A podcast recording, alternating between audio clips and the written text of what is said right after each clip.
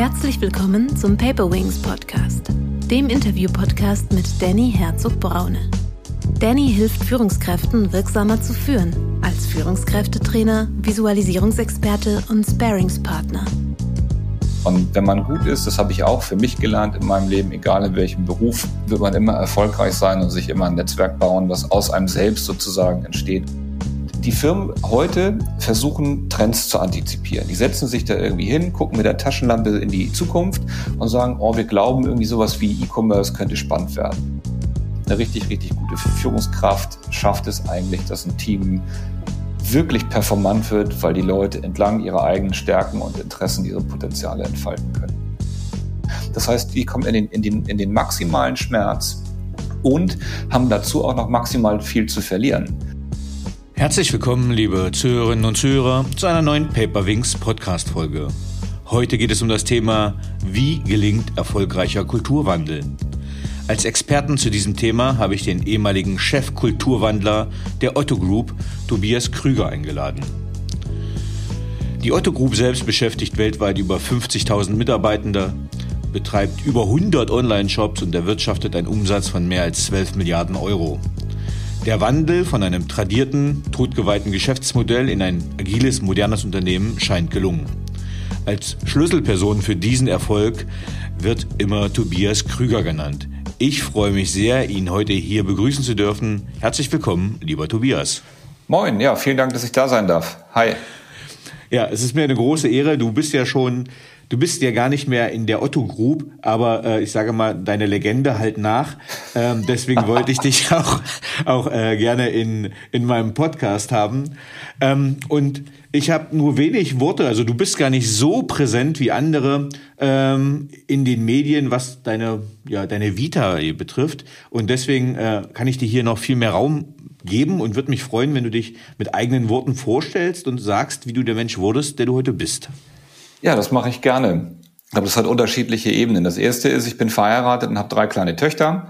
Das ist natürlich wesentlich und wichtig, weil das so mein Leben ähm, an vielen Stellen bestimmt. Ich bin fachlich ganz platt äh, ausgebildeter internationaler Manager. Das habe ich mal studiert. Habe dann in der Arcando angefangen zu arbeiten. Das ist ja auch eine Firma, die tatsächlich so ein bisschen explodiert ist, würde ich fast sagen, ähm, und bin dann von da in die Auto Group gewechselt, war da erst in der Strategie durch Zufall in das Thema Kulturwandel gestolpert ähm, und bin dann da ähm, viele Jahre gewesen und bin seit dem ersten Zehnten mit meiner eigenen Unit unterwegs, Hallo Beta, und ähm, bin sonst geworden, wie ich bin, glaube ich, vor allem durch meine, also durch mein privates Umfeld. Ne? Komm mal, ich komme aus einer großen Familie, ich habe ähm, bin viel, ähm, ja, viele Geschwister, ich habe vier Brüder, wir haben viele tolle Sachen erlebt, wir haben aber auch viele schlechte Sachen erlebt und ich glaube, das sind Sachen, die mich vor allem so auf der Werteseite geprägt haben. Ne? Wie kam es äh, zu dem erstmal zu dem Studium? Also welches Studium hast du genau gewählt? Wie hast du das? Was hast du vertieft? Was hast du da mitgenommen? Ja, ich habe tatsächlich ähm, internationales Management studiert, Bachelor Master in Flensburg. Ähm, mhm. Wie kam es dazu? Also ich wollte immer schon sehr sehr gerne ähm, etwas studieren, was einen Wirtschaftsbezug hat. Das ist tatsächlich mhm. was gewesen, was eigentlich klar war und immer einen internationalen Bezug. Und ähm, wenn man sich dann so damals, äh, guck mal, ich habe 2001 Abi Nee, habe ich angefangen zu studieren. 2000 habe ich Abi gemacht. Ähm, so umgeguckt habe, dann gab das nicht so viel. Das gab irgendwie Paderborn noch, ähm, dann gab es was in Bamberg und dann gab es was im Ausland. Und die Sachen im Ausland waren zu teuer. Gerade vorhin gesagt, ich habe viele Geschwister gehabt. Das mhm. heißt, meine Eltern waren dann auch nicht finanziell so aufgestellt, dass die uns allen irgendwelche Privatunis hätten äh, finanzieren können. So, und dann habe ich mich ganz stumpf überall beworben, was so im deutschsprachigen Raum war, also Paderborn, äh, Bamberg und Flensburg. Und Flensburg hat das als, erst, als, als erstes geantwortet. Und wenn ich ganz ehrlich bin, habe ich gar nicht so richtig gewusst, was das bedeutet. bin aber im Nachgang total froh, dass ich da gewesen bin, weil wir sehr, sehr klein waren ähm, und wir viele Sachen einfach ähm, ja also echt äh, so so viel Raum gegeben haben, dass ich da gut gut also wirklich wahnsinnig gut zurechtgekommen bin. Das hat mir viel Spaß gemacht. Jetzt ist ja, ich werde oft mal gefragt äh, von ja ja, als Karriereberater oder also macht ein MBA. Sinn, macht ein Wirtschaftsstudium Sinn, welche Uni ist sinnvoll und dann gibt's ja sowas wie die Triple Crown Unis etc. Ja. Und dann sage ich meistens, die, die Curricula, also die Inhalte sind schon überall relativ gleich. Äh, ja. Oft ist es das Netzwerk, was ja. man da mitnimmt. Was würdest du sagen, was hast du da mitgenommen oder was wäre da in deinem Bereich dein Tipp? Also es ist ganz ähnlich, ne? Also ich erlebe das auch. Also ich habe ähm, durch Praktika dann ähm, einfach kennengelernt, überhaupt diese Welt auch so von, von privaten Universitäten oder von diesen anderen Netzwerken. Und werde das nie, ich werde das wirklich nie vergessen. Ich habe in einem Praktikum ähm, saß ich mal ähm, in so einem Praktikanten-Stammtisch, den man da so hat nach einer Woche und dann haben die mich gefragt, von welcher Uni ich komme und dann war das total shocking, weil ich der Einzige war, der nicht von so einem Elite-Ding da kam. Da gab es mhm. nur WHU-Leute oder so Hala. Typen und das, ich habe das überhaupt nicht geschnallt irgendwie, bis ich dann in dieser in die Situation da gekommen bin, damit konfrontiert worden zu sein. Und man muss schon sagen, dass ich glaube, dass der Netzwerkeffekt ähm, ein anderer ist. Also in Flensburg, dort wo ich studiert habe, gibt es auch sehr erfolgreiche Menschen, die da irgendwie weggekommen sind. Aber das ist dann sind dann irgendwie zwei von 100 oder sowas. Und bei den anderen sind es dann eher 30 oder 40 von 100. Die Inhalte sind überall gleich. Ich glaube, es ist so ein bisschen ähm, dieses Old Boys Netz, äh, Network, was da so ein bisschen äh, ja, dann mehr äh, stattfindet. Und ich würde mir sehr wünschen, dass es tatsächlich ähm, durchlässiger wird, weil man also einfach für viel, und ich komme ja selber auch aus so einem Umfeld, also wie gesagt, meine Eltern waren nicht super reich, habe viele Geschwister gehabt, auch in einem sozialen Brennpunkt in Hamburg gewohnt, so, also ich kenne viele, viele andere Seiten und ich finde, da sind viele Menschen, die dann per se Bildungsverlierer werden, weil sie gar nicht die Chancen haben, bestimmte Sachen zu machen. Und ich werde auch oft gefragt, was ich den Leuten empfehlen soll oder was ich ihnen empfehlen kann. Und ich würde immer gehen nach Herz also ohne Quatsch wird immer dahin gehen, wo ich das Gefühl habe, dass irgendwie die Leute cool sind, dass ich da viel lernen kann, dass ich für mich viel mitnehmen kann. Und wenn man gut ist, das habe ich auch für mich gelernt in meinem Leben, egal in welchem Beruf, wird man immer erfolgreich sein und sich immer ein Netzwerk bauen, was aus einem selbst sozusagen entsteht. Und man hat dann auch diese Abhängigkeiten nicht von Dritten und äh, hat dann auch vielleicht ein bisschen weniger Druck oder weniger Stress damit. Also ich habe immer sehr, sehr, sehr darauf geachtet, das, was ich tue, so zu machen, dass ich morgens aufwache und sage, ich bin zufrieden mit meinem Leben so. Und das weiß ich nicht, ähm, ob mir das an, an anderen Orten gut gelungen wäre. So. Und deswegen bin ich für mich mit mir selbst sehr im Reinen. Ähm, und äh, kann immer nur empfehlen, nicht Karriere zu denken, sondern Lebensqualität zu denken. Ähm, ich hatte gestern eine spannende Diskussion mit einer Bekannten, die ist in London und da ging es um den Begriff zum Beispiel Work-Life-Balance, wo sie gesagt hat, der Begriff ist einfach falsch. Ist auch. Ähm, wie, wie wird, weil du hast das, also das triggert einfach gerade dieses, dieses, triggert das bei mir an, weil du es auch gerade gesagt hast, es geht nicht um Karriere, sondern das, was man machen möchtest. Wie war das in deiner Laufbahn? Work-Life-Balance als, äh, ja, was, wie viel hast du gearbeitet? Was war privat? Oder auch bezogen auf das, was du gerade gesagt hast, wie du das, das Ganze einordnen? Ja, also ich finde den Begriff Work-Life-Balance auch schwierig tatsächlich, weil ich glaube, dass auch, also gerade mit zunehmender Digitalisierung natürlich eh sich der, der Kram mischt, so, ne? Und ich habe wirklich immer Glück gehabt, Dinge zu tun in Umfeldern, wo ich wirklich Spaß dran hatte. Sonst hätte ich die Arbeitsbelastung nicht ausgehalten. Also ich habe mhm. immer irgendwas zwischen 50 und 70 Stunden die Woche gearbeitet und dann mal eher 50 und dann mal eher 70. So. Und ich habe gerade in meinen strategischen Umfeldern auch Phasen gehabt, auch in der Arcando, als die nachher pleite waren, habe ich für die Insolvenzverwalter mitgearbeitet. Da waren es nicht 70, da waren es eher 100. Und du hältst es körperlich überhaupt nicht aus, wenn du nicht das, was du tust, gerne machst. Wenn du die ganze Zeit da sitzt und denkst, Alter, was soll das hier? Dann gehst du doch kaputt da dran. Und ich habe dann verrückt, auch wieder verrückt viel Glück gehabt, weil meine Familie natürlich in die Situation kommt, dass, ähm, dass ich dann nicht da bin oder Dinge mache oder gerade auch in der Autogroup in der Strategie bin ich wahnsinnig viel gereist. So, das musst du natürlich mit Familie irgendwie klarkriegen. Mhm. Und deswegen ist für mich auch, ähm, also so, für, für mich geht Familie über alles. Also ich würde alles stehen und liegen lassen für meine Kinder, für meine Frau. Und trotzdem muss man, und das ist vor allem ein innerer Kampf, den ich für mich habe, ne? diesen inneren Kampf irgendwie ausbalancieren zwischen, mache ich jetzt was, wo ich Bock drauf habe, nämlich mhm. arbeiten, oder mache ich jetzt was, was für die Familie gut ist. Und das gelingt mir mal besser und mal schlechter. Ich bin ja kein Übermensch. Es gibt tausend Sachen, wo das nicht gut klappt. Und es gibt Ecken, wo das wahnsinnig gut funktioniert. Und dieses, dieses Austarieren, ist halt eine Sache, die, wie gesagt, wo man sich bewusst be beschäftigen muss. Und das hat mir immer geholfen, damit klarzukommen. So, meine Frau hat ähm, sehr viel Verständnis gezeigt, ähm, hat an vielen Stellen gesagt, mach mal dies, mach mal das, oder berät mich ja auch, ne, und sagt, das ist jetzt äh, aber schlau, lass das mal so machen oder so machen. Und manchmal hat sie gesagt, mal spinnst du hier eigentlich? Ich habe hier drei kleine Kinder und du machst irgendwie, keine Ahnung, Projekt in Amerika. Hm. So. Und das äh, gehört halt irgendwie auch dazu. So. Und ich, aber ich sage ja, die, wenn ich nicht für mich immer eine feste Überzeugung gehabt hätte, dass die inhaltlichen Tätigkeiten, die ich mache, sinnvoll sind und mein Wirken in irgendeiner Form Impact kreiert, hätte ich diese Belastung überhaupt nicht hingekriegt und auch der Rückhalt in meiner Familie da gewesen wäre. Also genau das wäre jetzt auch so meine Folgefrage. Äh, was sind deine inneren Antreiber? Also was motiviert dich und also was macht dir denn Spaß? Ja, ich bin, glaube ich, jemand, der einfach unfassbar gerne Impact kreiert. Ich bin total mhm. hinterher, Mehrwerte zu schaffen, ähm, die also, also wirklich Dinge verändern zu können und das idealerweise auf einer großen, auf, auf großen Skalen. Ne?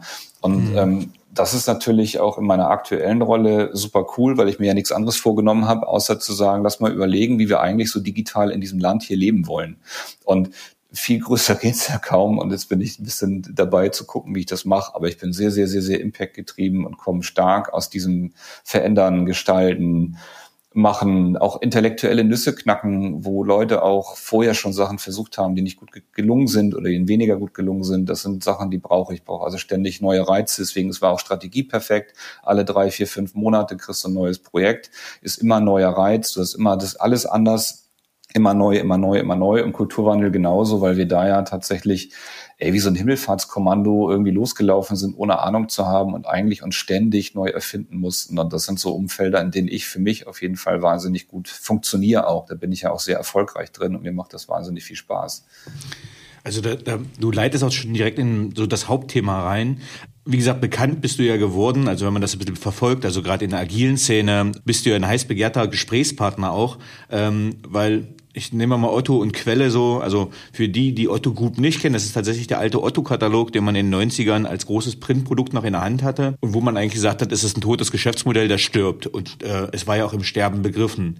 Und äh, wenn man heute auf Otto schaut, dann ist das äh, ein begehrter Arbeitgeber, äh, steht ganz weit vorne mit drin, was agile Unternehmenskultur betrifft und ist auch immer mit deinem Namen verbunden. Aber vielleicht kannst du mal beschreiben, wie bist du zu Otto gekommen? Wie sah Otto damals aus und ja, wie war war quasi der Wandel in dem Unternehmen dann? Ja, also ich komme ja tatsächlich aus der Arcandor und ich glaube, das muss man miterzählen, weil das, was du beschreibst, die Quelle war ja eine Tochter von der Arcandor. Das heißt, ähm, dieses ganze Konstrukt aus Karstadt, Quelle und ähm, der Thomas Cook Ecke, die kenne ich auch so. Und die sind ja mittlerweile alle irgendwie einmal pleite gewesen, also Quelle ganz pleite, Karstadt irgendwie mittendrin insolvent und ähm, Thomas Cook ja am Ende auch. Und ähm, die Erfahrung war ganz wichtig für mich, um aus so einer, da war ich ja auch in strategischen Umfeldern unterwegs, aus so einer strategischen Perspektive auch zu sehen, was passiert eigentlich, wenn so eine Bude stirbt, also real mhm. platzt, ja. Und mit dem Wissen, und ich hatte wirklich, auch da hatte ich auch wirklich Glück, weil ich eben für die Insolvenzverwalter gearbeitet habe und dadurch sehr, sehr dicht an Informationen war und zum Beispiel wusste, dass irgendwie dann die Quelle irgendwann liquidiert wird und dass die gar nicht weitergibt und so. Und das heißt, ich konnte mich also tatsächlich aus dieser Situation heraus bewerben, ähm, bevor so der, die große Bewerbungswelle kam. So. Und ähm, dann war ich mit meiner damaligen Freundin und jetzt Frau eben in, in Nürnberg und haben wir gesagt, was machen wir denn jetzt eigentlich? Also wenn die Bude hier tot ist, dann müssen wir irgendwie woanders hin. Und meine Frau wollte eigentlich nie in den Süden. Also haben wir gesagt, okay, ich äh, suche jetzt einen Job, der auf jeden Fall immer nördlich von Hannover ist. Mhm. Und habe mich sehr, sehr bewusst auf unterschiedliche Firmen beworben, und habe auch da großes Glück gehabt, weil ich viele Bewerbungsgespräche hatte und auch sehr viele Angebote. Das Problem ist ja immer, die kommen ja nicht gleichzeitig, ne? es kommt immer so versetzt, da muss man sich immer entscheiden. und, so. und, und da habe ich ähm, eben auch damals, ähm, Marc Berg war es noch, ähm, in der Konzernstrategie der Auto Group äh, kennengelernt in einem Gespräch. Und ähm, was mich wahnsinnig ähm, ja, gefreut hat und sehr, sehr imponiert hat, war tatsächlich äh, in der gesamten Otto Group, und ich war immer in der Holding tätig, also ich war nie bei Otto, sondern immer in der Holding drüber, ähm, dass diese, die Pleite von dem großen Konkurrenten Quelle bei denen eigentlich wahnsinnig viel Schock ausgelöst hat. Also ich mhm. hatte mich mental eigentlich darauf vorbereitet, ich gehe jetzt in so, eine, in so ein Bewerbungsgespräch und dann sagen die da und sagen, no, wir sind aber die Besseren. Ne? Und dann haben gesagt, oh krass, wenn die jetzt pleite gehen, was heißt denn das für uns? Also wir waren wahnsinnig, wahnsinnig, wahnsinnig auf Hub 8. Was bedeutet das jetzt eigentlich? Und habe ein sehr, sehr gutes Gespräch gehabt und habe danach noch unterschiedliche weitere Gespräche geführt gehabt und habe gemerkt, oh, die sind so professionell auf die, also aus der, aus der, aus der Fachlichkeit so professionell mhm. und so interessiert daran, das kann ich mir gut vorstellen. Und bin dann tatsächlich ähm, in die Konzernstrategie der Otto Group gewechselt und habe dann auch da zum Beispiel, werde ich auch nicht vergessen, direkt am, am zweiten Tag oder sowas, ähm, also fünf, sechs Stunden mit dem damaligen CEO ähm, Hans-Otto Schrader gehabt, um so auch so Learnings aus der Erkandor-Pleite durchzusprechen. Der war wahnsinnig ja, cool. interessiert mhm. mit, was passiert hier eigentlich, was ist denn das? Und ähm, was mich überzeugt hatte in diesen, in diesen Bewerbungsgesprächen war tatsächlich, dass die gesagt haben, Mensch Krüger, wenn du zu uns kommst, dann kannst du helfen, eigentlich mal eine Transformation eines Unternehmens von innen heraus zu machen. Wenn du mhm. woanders hingehst, dann wirst du immer irgendwie in bestehenden Geschäftsmodellen dich bewegen, aber hier kannst du wirklich jetzt mal gucken, wie, wie wir das hinkriegen, das besser zu machen. Und das fand ich wahnsinnig spannend, muss ich sagen. Also von innen heraus das zu gestalten. Und ähm, deswegen bin ich da hingekommen und dann war, weil du gefragt hast, wie war die Kultur, anders. So, also es gibt ja nicht die Otto Group Kultur, weil einfach zu viele Firmen drin sind und zu viele Menschen drin sind. Aber in der Situation, als ich da in die, in die Konzernstrategie gekommen bin, war es sehr, sehr, also hierarchisch, es war sehr, sehr bürokratisch, es war sehr viel Ellbogen auch. Also es gab unfassbar viel Ellbogen und auch unfassbar viel ähm, ich nenne es mal so ein bisschen Politik, aber Politik hast du eigentlich immer, es war eigentlich eher so ganz viel eigene Hidden Agenda. Das ist das richtigere Wort. Mhm. So, also Politik ist das Falsche. Ähm, sehr viel Hidden Agenda und es gab wahnsinnig viel Partikularinteressen und sehr viel auch Uneinigkeit und, und ähm, so Unausgerichtetheit, wohin eigentlich sich was entwickeln soll. So, und das hat sich dann über Zeit verbessert. Ähm, wenn, wenn wir jetzt bei der Ist-Analyse sind, also zum damaligen Zeitpunkt, ähm, was, was waren denn schon die Erkenntnisse, also vom Geschäftsmodell her, dass man sagt, okay, ähm, das ist nicht mehr zeitgemäß die Kultur. Also was hatten die schon auf der, auf ihrer Agenda, wo sie wussten, das ist Ist-Status und das ist vielleicht zu hinterfragen? Ah, das war sehr unterschiedlich ausgeprägt. Also jetzt muss man auch noch mal ein bisschen in die alte Konstellation gucken. Also Konzernstrategie damals ist von Marc Berg tatsächlich neu gegründet worden. Und ich bin ähm, neben Jörg Michael war der zweite, sind so die ersten Leute gewesen, die er neu von außen reingeholt hat. Und ansonsten hatte er zwei unterschiedliche Abteilungen zusammengelegt und die dann irgendwie neu ausgerichtet. Und ähm, das ist tatsächlich so gewesen, dass man durch diese Quelle Pleite schon gesagt hat, oh, wir müssen mal gucken, was bedeutet das denn für uns? Mhm. Und hat halt überlegt, und da gab es ja noch mehr, ne? Also es gab ja nicht nur Quelle ist irgendwie pleite, sondern du hast auch das erste Mal so aufkommende Internet Pure Plays gehabt. Da waren so Category Killer Konzepte ganz, ganz neu und ganz stark. Und dann war sowas wie Fahrrad.de und was ich, wen gibt's in Zalando ähm, und, und in, in, äh, in England Play.com und so. Da waren also auf einmal gab es so eine, in Summe so eine Bewegung. Und das haben wir tatsächlich strategisch uns betrachtet und gesagt, was heißt denn das? Und diese Betrachtung war nicht frei von Friktion. Das war nicht so, dass alle gesagt haben, oh ja, klar, Internet setzt dich durch. Also im Sinne von, es gibt wirklich grundlegende disruptive Veränderung sondern das war ein relativ harter Kampf. Und wir haben dann auch ein großes ähm, Projekt gewesen, ähm, was ich mit Martin Damm damals gemacht habe. Ähm, Futurama hieß das gemacht und gesagt, wir setzen uns mal hin und überlegen aus der Perspektive 2011, was antizipieren wir eigentlich an Veränderungen und wie sehr setzt das eigentlich vor allem unsere Handelsgeschäftsmodelle unter Druck? Und da ist halt rausgekommen, also ohne Quatsch, dass 80 Prozent des Portfolios nicht mehr gebraucht werden. Ja, kein Mensch, also jetzt so unter uns beiden noch, kein mhm. Mensch braucht doch irgendwie ähm, nichts gegen die Kolleginnen und Kollegen, die da arbeiten, aber gegen sowas wie ein Schwab oder ein Heine.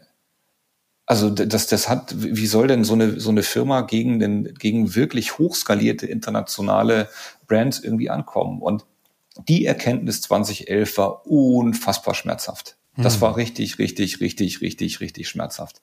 Und ähm, aus der Erkenntnis heraus, und das fand ich auch wieder gut, Hans-Otto Schrader damals gesagt, Mensch, hier, liebe Strategen, ähm, wenn die Welt so böse und gemein ist, wie sieht denn eine Firma aus, die das alles kann? Mhm. Und daraus ist About You geworden. Und das ist auch der Grund, warum ich tatsächlich sehr, sehr gut diese, also sehr dicht an dieser About You ähm, dran war, weil das aus dieser Analyse gekommen ist, was bauen wir eigentlich ähm, jetzt für eine Firma, die da all das kann, plus sehr viele andere strategische Ableitungen sind aus diesem Projekt entstanden. Der Umbau von Otto vom Händler zu einem Gatekeeper oder zu einem Marktplatz ist zum Beispiel damit beschlossen worden. Umbau von Heine, von einem Händler zu einer Marke. Und da kann jetzt tausend Sachen erzählen, die da passiert sind. Aber das heißt, man hat das gemacht und dann hast du die nächste Herausforderung, dass man nämlich zwischen 2011 und 2015 sehr, sehr, sehr große Programme gefahren hat, um Digitalisierung voranzutreiben. Einmal auf der strategischen Ebene, habe ich gerade beschrieben, so ein Umbau von einer Firma zum Beispiel oder Veränderung des Geschäftsmodells. Die induziert aber immer, dass du Prozesse veränderst. Wenn du zur Heine gehst und sagst, ihr seid jetzt gar kein Händler mehr, sondern ihr seid jetzt eine Marke, dann müssen die auf einmal irgendwie anfangen, zum Beispiel Produkte zu designen. Das können die aber gar nicht, weder vom Skillset noch von den, von der Technologie, die dahinter steht. Hm. Also musst du Prozesse anfassen, also musst du IT-Infrastrukturen anpassen. Und das ist das, was die Otto Group gemacht hat. Die haben also wahnsinnig viel Geld investiert in den strategischen Umbau in den Umbau der Prozesse und auch investiert in IT-Infrastrukturen. Und wenn man die, das jetzt ein bisschen vorspult, dann haben wir aber gemerkt in der Otto Group im Jahr 2015, woran, weil es das erste Mal rote Zahlen gab in der Otto Group, dass die strategische, die prozessuale und die infrastrukturelle Ebene, um ähm, Digitalisierung zu begegnen, nicht reicht. Es reicht nicht. Es reicht nicht, das zu machen, weil am Ende Menschen den Kram machen. Und du kannst halt 100 Millionen Euro irgendwie investieren, um ein tolles IT-Projekt zu machen, wenn da alle sitzen und sagen so, boah, das will ich aber eigentlich gar nicht. Mhm. Oder ähm, gerade die Otto Group besteht da aus unfassbar vielen Unternehmen und das unfassbar viel Silo gehabt. Und wenn du unfassbar viel Silo hast, die Leute sagen, ja, das, ich will das aber gar nicht, weil irgendwie der Krüger ist eh ein Arsch und mit dem arbeite ich nicht, weil der nicht in der, in der, in der falschen Firma sitzt, dann hilft dir diese ganze Investition nicht. Und das ist auch mhm. der Grund gewesen, warum ich wieder ja durch Zufall in dieses Thema Kulturwandel gestolpert bin, weil wir gemerkt haben, in der Otto Group viele, vor allem technologische Herausforderungen sind überhaupt nicht zu meistern ohne ein anderes Mindset. Ich mache das mhm. mal an einem ganz konkreten Beispiel. Conversational Commerce, alles was mit Sprache zu tun hat. Siri schickt mir eine Hose, Alexa, bla bla bla bla bla bla. So, ist ein, ist gerade für, für, für Commerce-Anbieter wesentlich. Wenn ich meine Kinder angucke, wie die heute Devices bedienen, ist das fast ausschließlich mit Sprache. Die Krass, gehen zu, ne? ja, die gehen da hin und sagen, vor allem wird meine ganze meine väterliche Glaubwürdigkeit total hinterfragt. ja, ohne Quatsch. Da sind dann so Sachen wie, ich sag, Leute, das soll heute regnen. Nehmt mal einen Regenschirm mit. Da rennen die zu der Kiste und sagen, Alexa, wie wird das Wetter heute? Und dann sagt die, ja, Regenwahrscheinlichkeit. Dann gehen die, und wenn das, ich habe am meisten Probleme, wenn Alexa sagt, es gibt keinen Regen und ich sage, es gibt aber Regen. Äh, äh. Ja, ja, da werde ich richtig in, in, na egal, auf jeden Fall. Also du hast technologische Herausforderungen und jetzt, jetzt springe ich nochmal zurück, so in das Jahr 2015, wo wir gesagt haben, so uiuiui, Sprache kann aber irgendwie gefährlich werden für die Otto Group. So, da haben wir überlegt, wie kann man also Sprache für diese, die, dieses Potpourri an Hunderten von Firmen irgendwie nutzbar machen. Ja, das ist ein so kompliziertes Thema. Das ist so sackteuer. Und 2015 gab es auch ganz wenig Menschen auf diesem Planeten, die das überhaupt machen wollten. Das, oder können, mhm. können, ne? also die wirklich in der Lage sind, sowas zu tun, dass wir gesagt haben, ah, das wird wahrscheinlich schlau sein, wenn man sowas irgendwie zentraler baut und nicht mhm. alle 130 Firmen versuchen, das selber für sich zu lösen. Und bums, bist du in der Kultur. Wenn deine Kultur das nicht zulässt, weil du sagst, nee, wir sind aber dezentral organisiert, es gibt so ein Not Invented Here Thema, wenn du was machst, dann will ich das gar nicht, dann kriegst du die Technologie der Sprache nicht in diesen 130 Formen, äh, in den 130 Firmen so so implementiert, wie du es eigentlich brauchst, hm. damit was passiert. Plus, was noch dazu kommt, das wird ja idealerweise ein Kanal, wo Umsatz entsteht. So, wenn das ein Kanal ist, der Umsatz entsteht, der aber zentral in einer Holding gehalten wird und nicht mehr in der Verantwortung von Geschäftsführern ist, was meinst du, was da los ist, Mann? Cost Center Policy, ne? Hm. Ja, aber das heißt, du bist mhm. sofort, also da geht's, da, da sieht man das total dran, dass die, dass die Frage von, wie wollen wir eigentlich Technologie nutzen, von der wir alle überzeugt sind, dass sie für den, für den weiteren Erfolg eines Unternehmens wichtig ist, Klammer auf, weil die Kundinnen und der Kunde das nutzen werden, Klammer zu. Das entscheidet ja nicht die Otto Group, dass man das machen will, sondern ihr als Kunden benutzt einfach diese Devices so. Und wenn wir das als Firma nicht können, sind wir halt pleite. So, also wie, wie kann ich diesen Einsatz von einer, einer aufstrebenden Technologie, egal welche das ist, eigentlich nutzen, wenn ich weiß, meine Kultur lässt das nicht zu und schon bist du in den Kulturthemen. Also wenn wir jetzt mal schauen, ähm, ich habe ja wollte ja die drei Säulen ansprechen, Mensch, Organisation, Technik. Dann habt ihr eigentlich mit der Technik angefangen habt gesehen, dass es bei den Menschen nicht ankommt, habt dann die Organisation umgekrempelt, um dann zum Menschen zu gehen? Oder äh, wie wäre die? Äh, ich glaube, der, der Erfolg der Otto Group in Summe ist, ähm, dass es tatsächlich einen sehr holistischen Ansatz gab mit unterschiedlichen Schmerzen in Bezug auf Lernen. So. Mhm. Du musst halt, wenn man auf die Otto, ich mache jetzt mal bewusst Otto, wenn man Otto.de mhm. sich anguckt, dann hat Otto eigentlich diesen Prozess sehr strategisch betrachtet. Die haben 70 Jahre Katalog gemacht, dann haben sie ihn nicht mehr gemacht, nicht weil die nicht mehr Katalog machen wollen, sondern weil ihr da alle nicht mehr reingeguckt habt. Ne? Die Otto hätte auch 100 Jahre weiter den Katalog gemacht, aber der Kunde braucht das halt nicht mehr. Mhm. Otto hat das Glück gehabt, 1995 schon E-Commerce zu starten. So, dann haben die 1995 E-Commerce gemerkt, dann gab es diese ganzen Technologieschmerzen und das ganze Lernen und was bedeutet das denn und was macht man denn dann und da hast du dann diese Ebene Technologie und Organisation irgendwie mit mhm. verarbeitet in Anführungsstrichen. Dann hat man sehr, sehr ähm, auch gut erkannt, naja, das wird sich verlagern vom, vom, vom E-Commerce in den Mobile Commerce. Es wird irgendwie mit Mobile Devices gearbeitet. Mobile First. So. Mhm. Ja, und dann genau Mobile First, du sagst es, und auch das ist ja ähm, für uns, ich bin ja ein Laie, ähm, für, für, uns erstmal so, dass man denkt, na ja, das kann ja nicht so schlimm sein, dann macht man halt keine Webseite, sondern macht irgendwas auf dem Handy. Ja, am Arsch die Räuber, Mann, das ist technologisch genauso eine Transformation wie Katalog zu E-Commerce. Also wieder alles umbauen. Die Otto hat seit über zehn Jahren machen die Mobile Commerce. So, dann hat man den nächsten Shift gehabt, ja, von irgendjemand tippt auf einem Browser auf dem Handy www.otto.de ein in eine native App. Native App, ich bin ja wieder Laie, jeder Techniker sagt mir, oh, das kann man überhaupt nicht vergleichen. Das ist die Max, das ist der maximale Neubau, muss alles neu machen. So, also haben die angefangen, eine native App zu bauen mit der nächsten, mit den nächsten technologischen und organisatorischen Lernerfahrungen. Und dann Conversational Commerce, haben wir uns gerade drüber länger unterhalten, bauen die auch, machen die mittlerweile seit über zwei Jahren. Heute kannst du sagen, hey, Google sprich mit Otto und dann kannst du mit dem Ding da reden. So. Das heißt aber, du hast, wenn man, wenn man auch zeitlich drauf guckt, 70 Jahre Katalog, 25 Jahre E-Commerce, 10 Jahre Mobile Commerce, 5 Jahre App, zweieinhalb Jahre Conversational Commerce. Du hast also eine Kurve, die mhm. unfassbar ähm, ja abnehmend ist und kurz ist, bevor sie bevor sie quasi den Nullpunkt ditcht. Und da hat man gemerkt, und das ist ein, eine der Haupterkenntnisse, was müssen wir eigentlich tun, damit, wenn diese Kurve irgendwann nämlich zu weit runterläuft und Dinge passieren, die wir gar nicht mehr antizipieren können als Unternehmen, dass wir nicht pleite sind. Am Ende ist es doch so, die Firmen heute versuchen, Trends zu antizipieren. Die setzen sich da irgendwie hin, gucken mit der Taschenlampe in die Zukunft und sagen, oh, wir glauben irgendwie sowas wie E-Commerce könnte spannend werden oder Handy mhm. könnte spannend werden oder Sprache könnte spannend werden. Und daraufhin adaptieren sie am Ende Strategieprozesse und Infrastrukturen. Wetten also auf die Zukunft. So. Und das Problem ist, dass der, der zeitliche Abstand zwischen diesen Wetten aufgrund von Globalisierung und auch von Digitalität immer kleiner und immer geringer wird. Es wird einfach immer schneller. Wenn wir eine tolle Idee haben für irgendwas und morgen die Welt verändern, ist die ganze Welt global anders. Das war halt vor 10 oder 15 Jahren anders. Und mhm. Deswegen, und das ist ein Begriff, den, den ich für mich äh, mir irgendwie äh, ausgedacht habe oder geprägt habe oder was auch immer, dass ich gesagt habe, komm, wir müssen eigentlich eine responsive Organization werden. Wir müssen mit allem umgehen können, was aus der Zukunft auf uns reinfliegt.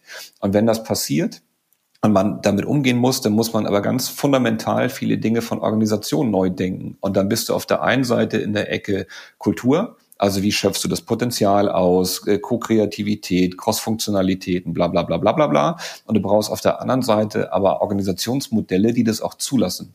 Und diese, und dieser, dieser strukturelle Rahmen inklusive Governance und, und Steuerungsmechaniken, ähm, ist halt die, die zweite Ebene, die man irgendwie in den Griff kriegen muss, weil man eigentlich einen großen Paradigmenwechsel machen muss. Du darfst nämlich nicht mehr nur noch antizipieren und sagen, ich gucke jetzt nach vorne und versuche mal das irgendwie abzuleiten und dann mache ich hier irgendwas, sondern du musst ja auf viele Sachen in Echtzeit reagieren. Und dieses Reagieren bedeutet, dass du eigentlich auch Unternehmenszwecke anders sortieren musst. Also anstatt zu sagen, es gibt ein Unternehmen, das hat eine Funktion und diese Funktion äh, überführe ich jetzt in Wertschöpfungsketten und da schaffe ich ganz viel Spezialisierung und dann gibt es eine Buchhaltung und Marketing und lalala und lalala und lalala. Brauchst du eben, glaube ich, ganz stark dran fluidere Organisation und muss sagen, hör mal zu, es geht nicht mehr darum, dass eine Struktur vorgibt, was ich tue, sondern es gibt Menschen, die Dinge tun, weil der Markt und die Kunden das von uns erfordern und eine Struktur, die den Menschen supportet.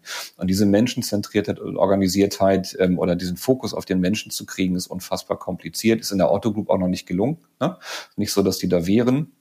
Ähm, aber sind auf einem guten Weg oder machen vieles, um dahin zu kommen. Und ich glaube, das ist es. Also die Erkenntnis zu sagen, mit dem alten Muster, ich antizipiere was, ich äh, adaptiere was, ich optimiere dann und dann fange ich wieder von vorne an, wird man vielen, vielen, vielen Fragestellungen einfach nicht mehr gerecht werden. Und deswegen braucht es eben beides. Man muss trotzdem Sachen antizipieren und sich darauf vorbereiten und gleichzeitig aber Flexibilität entwickeln. Und das ist natürlich unfassbar kompliziert, gerade in so einem großen Konzern, wo über 50.000 Leute rumrennen.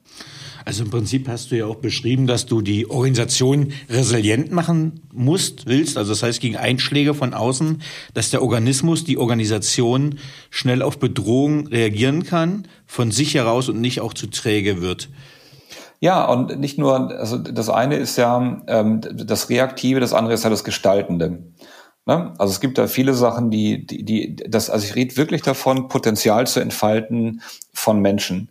Und Menschen sind da schlau. Deswegen stellt man sie auch ein in Organisationen und sagt, weil ihr schlau seid, dürft ihr Sachen machen. Und jetzt kannst du auf viele, viele Unternehmen gucken und sagen, wie viele von diesen Firmen nutzen denn wirklich die, die Smartness der Mitarbeitenden oder wie viele schaffen eigentlich Korsette oder, oder starre Gebilde, dass Menschen das tun, was sie tun sollen.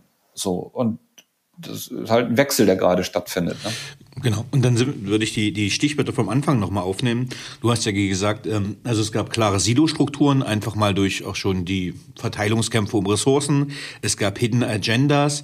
Ähm, wie kann man das auflösen? Ja, ich glaube, das ist, also ähm, also oben anfangen muss. So, damit fange ich mal an. Also ich glaube, wenn nicht irgendwie die Gesellschaft da, also die Familie Otto gesagt hätte, so hört mal zu. Wir glauben wirklich, dass wir diese, die, die Organisation der Otto Group äh, nur dann nachhaltig erfolgreich aufstellen, wenn wir eben auch Kultur verändern, dann wird das alles nichts geworden. So. Also es muss schon echt von, von top, top, top, top, top kommen.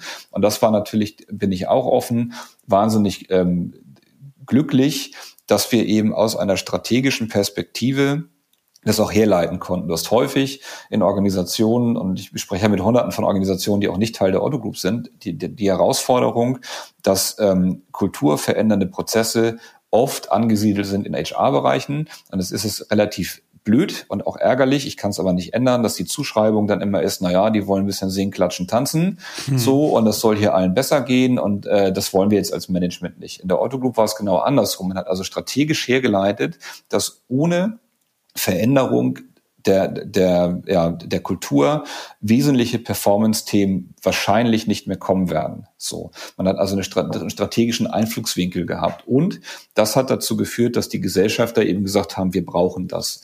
Und dann auch der, das Top-Management, das damalige, der damalige Vorstand der Otto Group auch gesagt hat, oh ja, stimmt, da müssen wir uns drum kümmern. So. Also das heißt, du hast eine sehr, sehr starke, ähm, starkes Commitment gehabt von allen Menschen, die wirklich, wirklich, wirklich, wirklich Macht in so einem Konstrukt haben. So.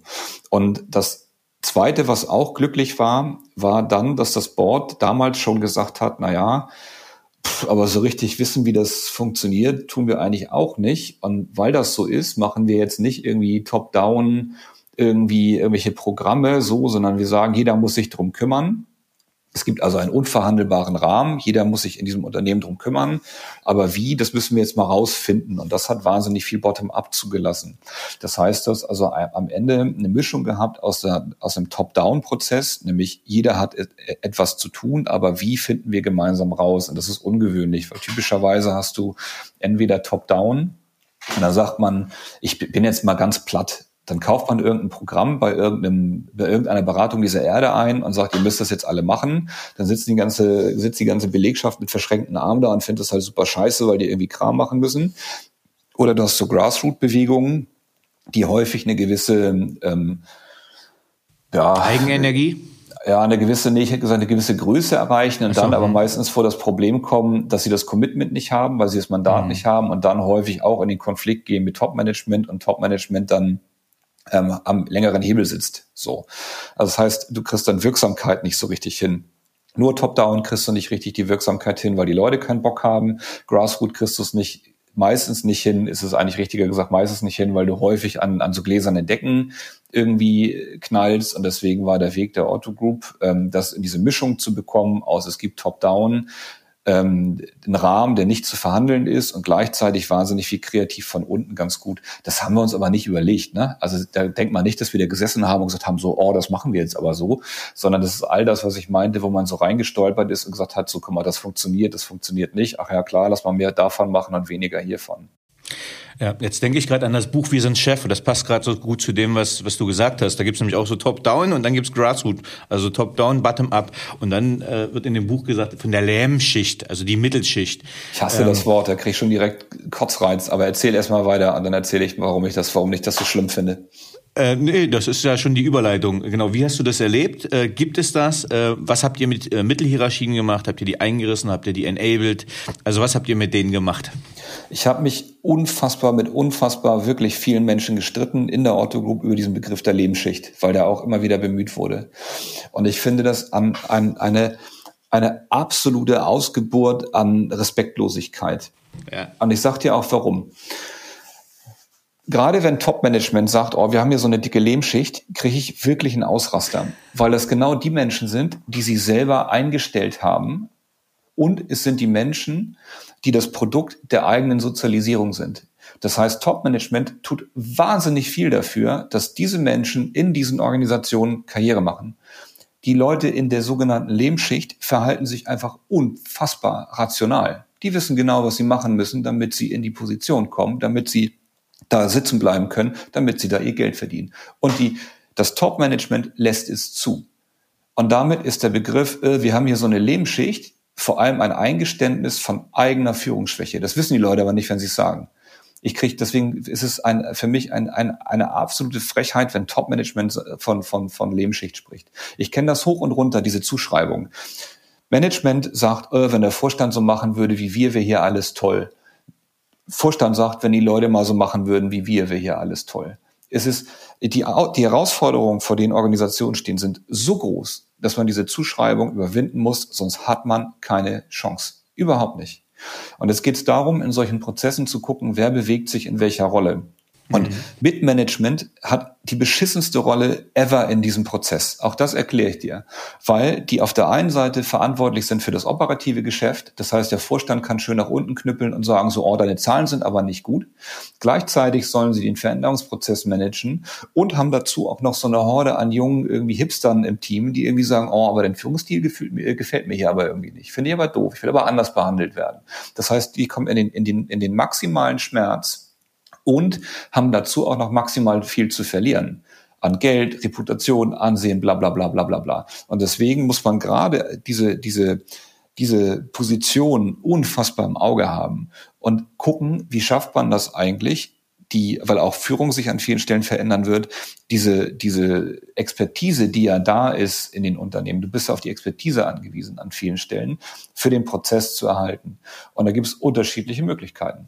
Also äh, ich habe den Begriff, ich sehe den auch überhaupt nicht so, denn äh, diese Schmerzen, die du gerade artikuliert hast, waren ja genau meine biografischen Schmerzen. Also ich war ja Bereichsleiter, habe Agilität eingeführt und habe mich selbst überflüssig gemacht mit der Auflösung dieses Bereiches und habe jetzt gerade ein Buch raus, bringe jetzt gerade ein Buch raus über die erschöpfte Führungskraft, die gerade in dieser Sandwich-Position ungeheuer mit Ansprüchen und Erwartungen von zwei Seiten zu kämpfen hat. Also ich sehe ja genau das und das würde mich auch überleiten in das nächste, denn ähm, bei all diesen, ich sag mal, es sind meiner Meinung nach auch zu viele Experimente, ähm, wo man jetzt in Tribes, in Circle geht und erstmal Führung abschafft, weil Führung ist böse, diese Lähmschicht. Ne? Aber genau das, was ja an an Skills schon da ist. Ich nenne es mal interdisziplinäres Denken. Also die Zusammenhänge zwischen Top-Management, die einfach mal, ich sag's mal böse, äh, KPI-orientiert sind, weil sie so nur ein Unternehmen steuern können und Umsatz und Rendite sehen und hingegen zu purpose-orientierten Mitarbeitern vielleicht. Und diese Welten zu vereinigen, das ist ja eine, eine große Herausforderung. Deswegen braucht es meiner Meinung nach sowas wie ja, agile Führungspersönlichkeiten. Aber hm, was ist da deine Erfahrung? Wie, wie hast du das gelöst? Du hast dich ja jetzt schön du hast das ja schön gleich, habe ich einen Reizpunkt getroffen mit Lehmschicht. Wie habt ihr das gelöst mit diesem mittleren Management? Ja, ich finde, erstmal muss man eine Klarheit darüber haben, dass die Menschen, die da sitzen, eben dahin gekommen sind, weil das System, das ähm, was Top-Management eben gefördert hat, ähm, belohnt hat. Du hast halt früher Menschen befördert, die die besten Experten waren, die das beste Prozesswissen hatten, die am längsten da gewesen sind. Du hast also nach bestimmten Mechaniken Menschen auf Chefpositionen gebracht, die damals auch schlau waren, um das gleich mhm. vorwegzunehmen. Das war schlau 1900 95 irgendeinen Fachexperten da als Fachexperte einzustellen.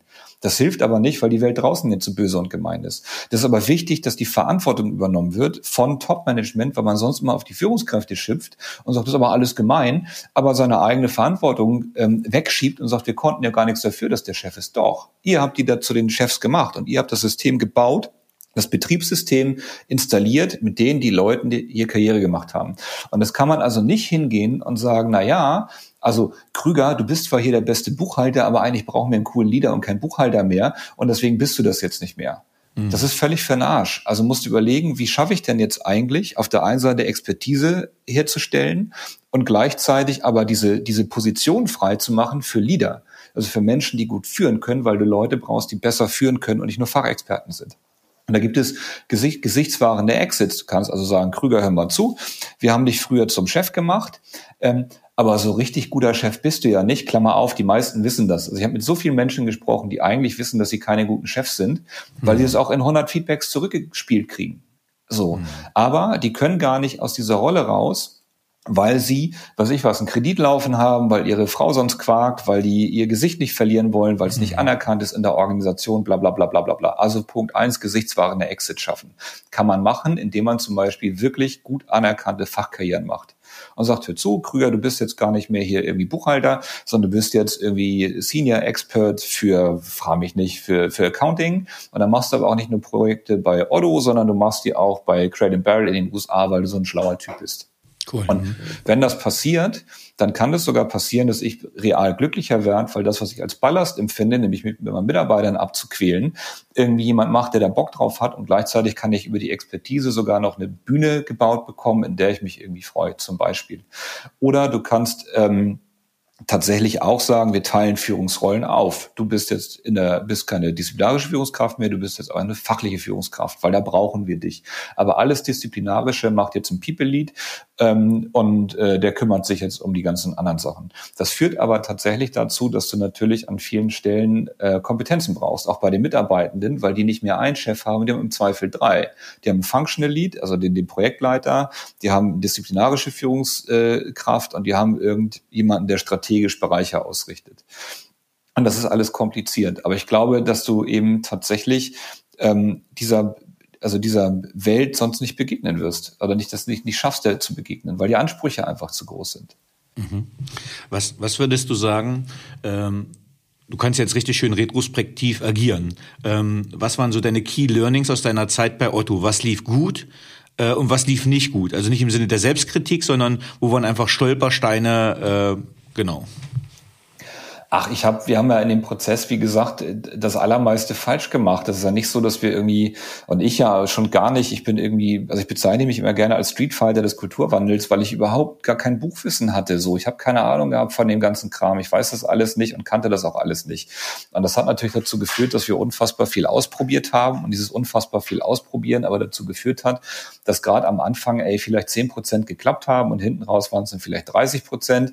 Und man guckt heute immer auf das Ergebnis von diesen kumulierten 10 oder 20 oder 30 Prozent, die funktioniert haben. Mhm. Das allermeiste in den Prozessen klappt nicht.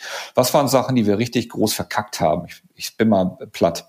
Das erste ist, wir haben viel zu spät ähm, dass die Ebene unterm Vorstand ähm, in den Prozess vernünftig bekommen, jedenfalls konstruktiv. Also wir haben am Anfang an vielen, vielen Stellen gesagt, es ist total schlau, dass Vorstand ähm, direkt mit vielen Mitarbeitenden in Kontakt kommt, um auch Lebenswelten ähm, kennenzulernen und auch Schmerzpunkte zu erfahren, die sonst gefiltert werden durch Mitmanagement. Das hast du damals tatsächlich gehabt an vielen Stellen.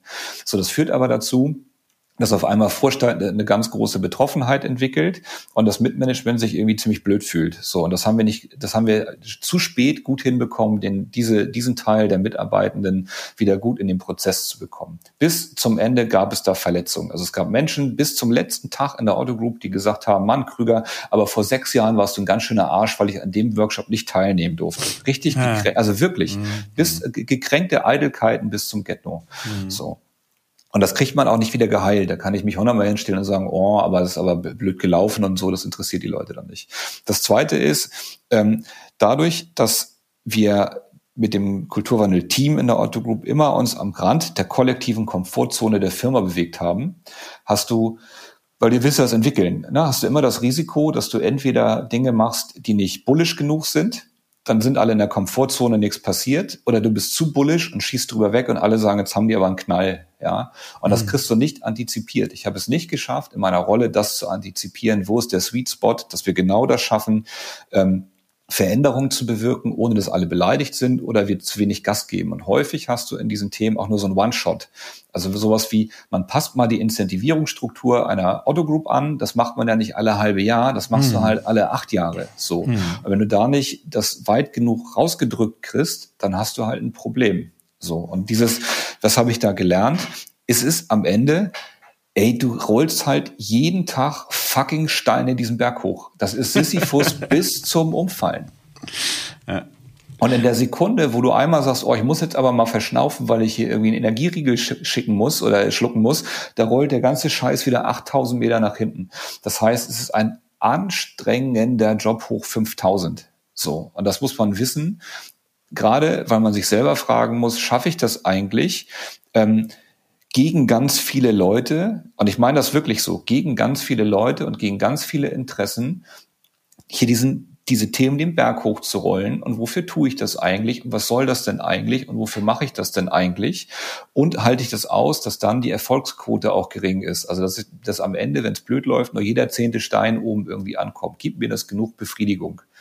So komme ich damit für mich irgendwie klar. Die Frage sollte man sich stellen. Ansonsten sollte man in diesen Prozessen ähm, andere Rollen einnehmen. Ne? Da muss man tatsächlich, gibt ja viele Rollen, die man haben kann, aber das ist eine. Und der dritte Punkt, den wir hart verkackt haben, war Kommunikation. Wir haben viel zu spät, viel zu wenig auf Augenhöhe in der Breite über den Prozess kommuniziert. Was lief gut? Ach, da kann ich genauso 10 Millionen Sachen sagen. So, also am Ende würde ich anfangen mit, guck doch hin, was sich verändert hat. Also das alleine ist ja unf ein unfassbarer Erfolg. Das will ich gar nicht. Das ist ja nicht mein Erfolg, das ist der Erfolg der Mitarbeitenden. Ne? Also das sind, das, da kann man schon auf viele Sachen richtig, richtig stolz sein. Die Leute, die das nachher gemacht haben. So, das ist schon echt krass, was so in der Breite passiert ist. Und wenn ich so Sachen rausheben sollte, dann glaube ich, ist einer der größten also der wirklich größten Erfolge, dass die Kommunikationsmuster sich verändert haben, also dass es sehr viel direktere Kommunikation gibt, dass ähm, ich nenne das bewusst so der, der Abstand der Lebenswelt zwischen Top-Management und Mitarbeitenden sich verkleinert hat und auch da mhm. unter uns, die Otto Group ist riesig, da sind tausend Ecken noch scheiße, ja. Das ist nicht so, dass da alles toll ist, es gibt auch viele Sachen, die nicht gut funktionieren, aber Erfolg, es gibt genug Menschen, die das mittlerweile sichtbar machen können und besprechbar machen können und ich glaube, das ist eigentlich, finde ich, einer der größten Erfolge überhaupt. Okay, super. Meine letzte Frage für den Hauptteil wäre, was braucht deiner Meinung nach Führung heute wirklich? Offenheit. Also ich überlege gerade, ich habe fallen so ganz viele Begriffe ein, aber ich würde sagen Offenheit. Offenheit und Demut, das wären die beiden. Ja, Demut ähm, vor den Skills der anderen, also und zwar in alle Richtungen, nach unten zur Seite und, und äh, nach oben genauso. Also anzuerkennen, dass man nicht für alles irgendwie alles kann, sondern dass man Menschen um sich herum hat, die viele Sachen viel besser können und dann die Offenheit, das eben auch zuzulassen und zu ähm, ja auch zu stärken. Und für mich sind Führungskräfte der, der Zukunft ähm, Umfeldmanager, die es eben schaffen, ähm, Wertschöpfung dadurch zu generieren, dass sie, dass sie Menschen in ihre Stärke bringen. Und ob das durch Vernetzung ist oder durch Förderung oder durch äh, Kommunikation, das ist dann immer vom, vom Kontext sehr unterschiedlich. Aber eine richtig, richtig gute Führungskraft schafft es eigentlich, dass ein Team wirklich performant wird, weil die Leute entlang ihrer eigenen Stärken und Interessen ihre Potenziale entfalten können. Äh, Finde ich super, dass du das gerade sagst. In drei Stunden habe ich äh, Interview-Podcast mit Dr. Franziska Frank, die gerade im Harvard Business Manager Artikel geschrieben hat zu Demut als der Skill für das 21. Jahrhundert für Leadership. Ja, finde ich gut. Mal gucken. ähm, okay, vielen Dank. Damit würde ich den Hauptteil abschließen und ich hätte noch ein, zwei persönliche Fragen. Gerne, hau raus. Auf welchen beruflichen Fehler oder Erfahrung hättest du gerne verzichtet? Keine. Ich finde das, ich habe ich hab so, ich hab so viel Schrott gemacht, ey, aber da, also wirklich inhaltlich habe ich viele Sachen falsch gemacht, ne? So, aber und ich bin auch oft angeschrien worden. Ich weiß gar nicht warum, aber mir ist es oft passiert, dass Menschen mich gegenüber angeschrien haben. Ähm, und das war immer schmerzhaft und auch ätzend, aber es hat mich am Ende immer weitergebracht. Ich habe einmal eine riesen Fehleinschätzung gemacht. Die bereue ich aber nicht. Ähm, aber das weiß ich noch wie heute. Ähm, es gibt eine sehr, sehr, sehr, sehr, sehr erfolgreiche Influencerin, tatsächlich Leonie Hanne. Und Leonie war tatsächlich in der Konzernstrategie der Otto Group damals. Und die kam zu mir, werde ich nie vergessen, mit äh, Anfang 20 und sagte, oh Tobi, also irgendwie so Strategie finde ich ganz gut, ne? aber ich habe eigentlich was viel Größeres vor. Ich mache jetzt so einen Modeblog auf ne? und ähm, dann kündige ich hier und mein Freund, der macht ja äh, Ausbildung bei der Bank, der kündigt seinen Job auch und dann fotografiert er mich nämlich in den Klamotten und dann hoffe ich, dass die Labels mir Geld dafür geben, dass ich die anziehe. Und habe ich gesagt, Alter, Leonie im Leben nicht. Also it's not gonna happen. Das war auch noch lange vor Instagram und so. Also es war noch lange bevor diese Kanäle da waren. Hm. Da habe ich gedacht, ey Mädchen, du rennst in die Armut. So, ich, ich weiß nicht, was ich machen muss, um dein Leben hier auf die Spur zu kriegen und habe da äh, gezweifelt und versucht, sie zu überzeugen, dass das ein falscher Pfad ist. Und natürlich, Leonie, ich äh, verfolge das mit, mit ganz großem Stolz von ihr und denke mal, Mann, fuck, wie, da, wie das, da lag ich so falsch, Mann das war, ja, da habe ich wirklich, wirklich, wirklich völlig mit all meinen Skills versagt. Und ich freue mich sehr, dass sie mit ihren, ihrer Intuition den richtigen Weg da gegangen ist. Cool. Auf welche berufliche Leistung bist du besonders stolz? Keine. Ich bin wirklich nicht. Ich finde immer, mein Anspruch ist, das, was ich mache, irgendwie so zu machen, dass ich ähm, damit klarkomme und dieses so, ich wache morgens auf und sage, das war okay. So, und dadurch entsteht berufliche Leistung. Ich mache was anderes. Ich bin eher stolz drauf, dass mir das gelingt, mit geradem Rückgrat durchs Leben zu laufen. Und das gelingt mhm. mir auch immer besser und mal schlechter. Das ist nicht so, dass ich irgendwie immer, wie gesagt, bin ja kein Übermensch so. Es gibt tausend Sachen, die ich falsch mache, auch im, im, auf der Ebene der Werte und so. Aber da bin ich, das finde ich besser. Also ich habe wenig Momente, wo ich das Gefühl habe, so wirklich gegen meine eigenen Gedanken, gegen meine, meine Werte oder auch gegen meine Würde zu verstoßen. So. Und das finde ich viel wichtiger. Super. Welche Fähigkeit bzw. Fertigkeit möchtest du gerne haben, die du noch nicht hast? Ah, gibt's tausend Sachen. Ich habe so viele Kumpels, die handwerklich, äh, also in handwerklichen Berufen auch arbeiten, mhm. richtig. Also nicht irgendwie handwerklich begabt sind, sondern die es wirklich kennen. Ich habe einen sehr guten Freund, ähm, der ist Tischler und wenn der da seine Sachen drechselt und so, dann denke ich immer, alter, verrückt, man, das kann ich alles nicht. Ich bin auch musisch nicht begabt. Ich kann weder malen noch, äh, also malen im Sinne von eine Wand malen, schaffe ich gerade noch, aber irgendwas zeichnen, ich kann nicht singen, ich kann, sowas kann ich alles nicht. Und ich bewundere Menschen sehr, also wirklich sehr, die das gut können, weil ich selbst mit, mit ganz, ganz, ganz, ganz, ganz viel üben, kein, also überhaupt nicht an so eine Schwelle kommen, dass das überhaupt auch nur irgendwie mich selbst auch zufriedenstellen würde. Deswegen habe ich das gelassen. Ich mache das nicht mehr. Aber das sind Qualitäten, die bewundere ich bei Menschen wirklich, wirklich, wirklich sehr. Ähm, welche drei Bücher haben dich am meisten geprägt bzw. dein Leben beeinflusst? Ich lese verrückt viel. Also ich komme wahrscheinlich auf irgendwas so zwischen äh, 80 und 110 Bücher im Jahr, denke ich, mhm. ähm, über den Daumen. Und ähm, richtig gut finde ich tatsächlich Umberto Eco ähm, Baudolino. Mhm. Das war so das erste Buch, so mit, boah, lass mich nicht lügen, ey, vielleicht 18, 19 oder so, was ich so als intellektuelles Buch so verstanden habe. Mhm. Das war aber eher so, so ein Erweckungsmoment für mich, für Literatur. Das hat jetzt gar nicht vielleicht was mit dem Buch zu tun, sondern vielmehr mit mir. Ich finde ähm, Donnertat Distelfink auch unfassbar gut von der Story, von dem Plot, von der, von dem, von, also von der Tiefe. Mhm. Ähm, und dann gibt es eine Million Bücher, die ich so dahinter stellen würde. Da ist super viel. Da gibt es aber nicht so eine klare Nummer drei. So, da, deswegen höre ich bei der zwei auf. Und beruflich wäre jetzt auch kein Buch, wo du sagst, jetzt, das war jetzt so eher Belletristik. Äh, Gibt es auch nicht so, das hast du zur Hand genommen, das war dein Ratgeber für Agilität, Transformation. Nee, habe ich leider okay. tatsächlich nicht. Also ich, da bin ich, äh, warum auch immer, irgendwie nicht, nicht so Nee, bin nicht so bewandert. Tatsächlich ich lese auch wenig, äh, tatsächlich wenig Bücher über Agilität oder New Work. Eigentlich gar keine, wenn ich ehrlich bin. Okay, cool. Einfach Trends setzen, ist auch richtig. Wer waren die drei Menschen, die den größten Einfluss auf deine berufliche Entwicklung hatten? Ah, mit Sicherheit äh, mein Vater, der ist so Seriengründer, damals noch analog, so, der mit 16 seine erste Bude gegründet und hatte, glaube ich, elf oder zwölf Firmen über seine Lebenszeit da gehabt und war immer selbstständig und hat immer uns ähm, teilhaben lassen, so an seinem beruflichen ähm, Leben. Das ist sicherlich was, was mich verrückt geprägt hat. Dann sicherlich auch Familie in, im breiteren Sinne. Also habe ich schon erzählt, Geschwister, äh, meine Mutter, so, weil man da einfach so unfassbar viele Social Skills lernt. Ne? Also mhm. da, da, da bist du einfach so, so stark. Ähm, gefordert, in so einer großen Familie mit so vielen Sachen umzugehen. Das ist, glaube ich, Sachen, die das, die das für mich immer, ja, immer klar gemacht haben irgendwie. Dann, und dann als drittes hätte ich da auch gesagt, eigentlich alle Chefs, die ich hatte. Ich habe immer Glück gehabt, auch da mit auch Chefinnen und Chefs gehabt, die eigentlich immer ähm, das geschafft haben, auch da so einen Sweet Spot bei mir zu finden zwischen ähm, Verantwortung und Fördern. So, also gerade so mein allererster äh, Valentin Dahlhaus zum Beispiel oder auch Jörg Michael, hatte ich vorhin schon gesagt, oder Martin Damm, äh, Marc Berg, das sind alles so Leute, die, oder auch Anja Hertha, die, die tatsächlich ähm, mich ständig überfordert haben, weil sie Vertrauen in mich hatten und gleichzeitig dadurch auch geschafft haben, dass ich Vertrauen in mich kriege und auch Sachen gewuppt kriege. Das war schon, war schon, war schon gut. Also, ich echt von, also da habe ich wirklich immer, immer Glück gehabt und habe immer für Leute gearbeitet, wo das cool war. Ich hätte keinen einzigen tauschen wollen, muss ich ehrlicherweise sagen. Cool. Was möchtest du am Ende deines Lebens von dir sagen können, erreicht zu haben? Glücklich gewesen zu sein. Hast du ein Lebensmotto? Und wenn ja, wie lautet es? Nö, habe ich nicht. Also ich habe kein so klassisches so irgendwie auf dem Unterarm tätowiert wie so ein Fußballer da irgendwie.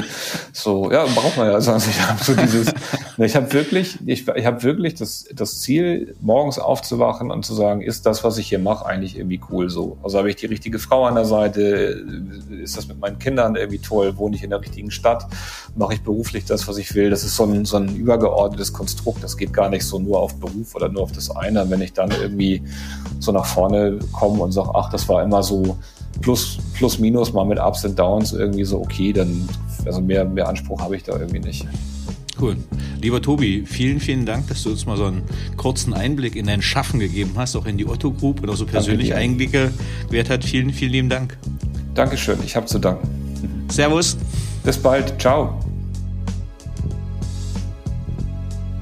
So, liebe Zuhörerinnen und Zuhörer, ich hoffe, Ihnen hat dieser Podcast gefallen.